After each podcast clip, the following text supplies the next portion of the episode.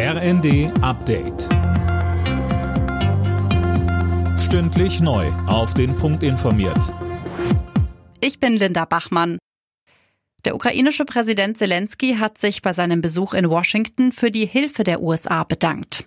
US-Präsident Biden hat angekündigt, die Ukraine weiter zu unterstützen, auch militärisch. Philipp Nützig berichtet. Die USA wollen der Ukraine das Flugabwehrsystem Patriot liefern. Es kann Flugzeuge, Raketen und auch Drohnen in weiter Entfernung abwehren.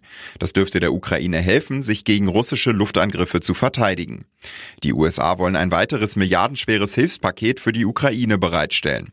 Die Vereinigten Staaten stehen hinter den Menschen der Ukraine, so Biden.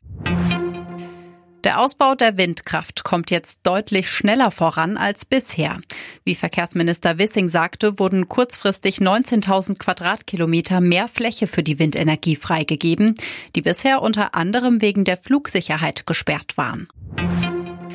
Damit der Müllberg unterm Weihnachtsbaum nicht größer als der Geschenkeberg wird, rät das Umweltbundesamt zu Kreativität beim Einpacken.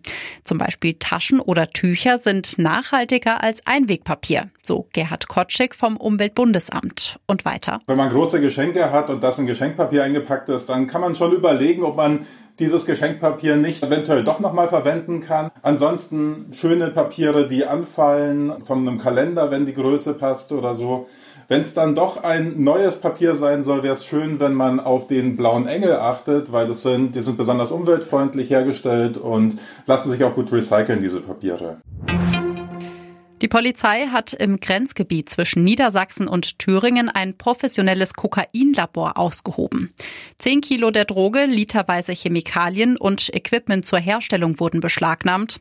Vier Verdächtige sitzen mittlerweile in U-Haft. Alle Nachrichten auf rnd.de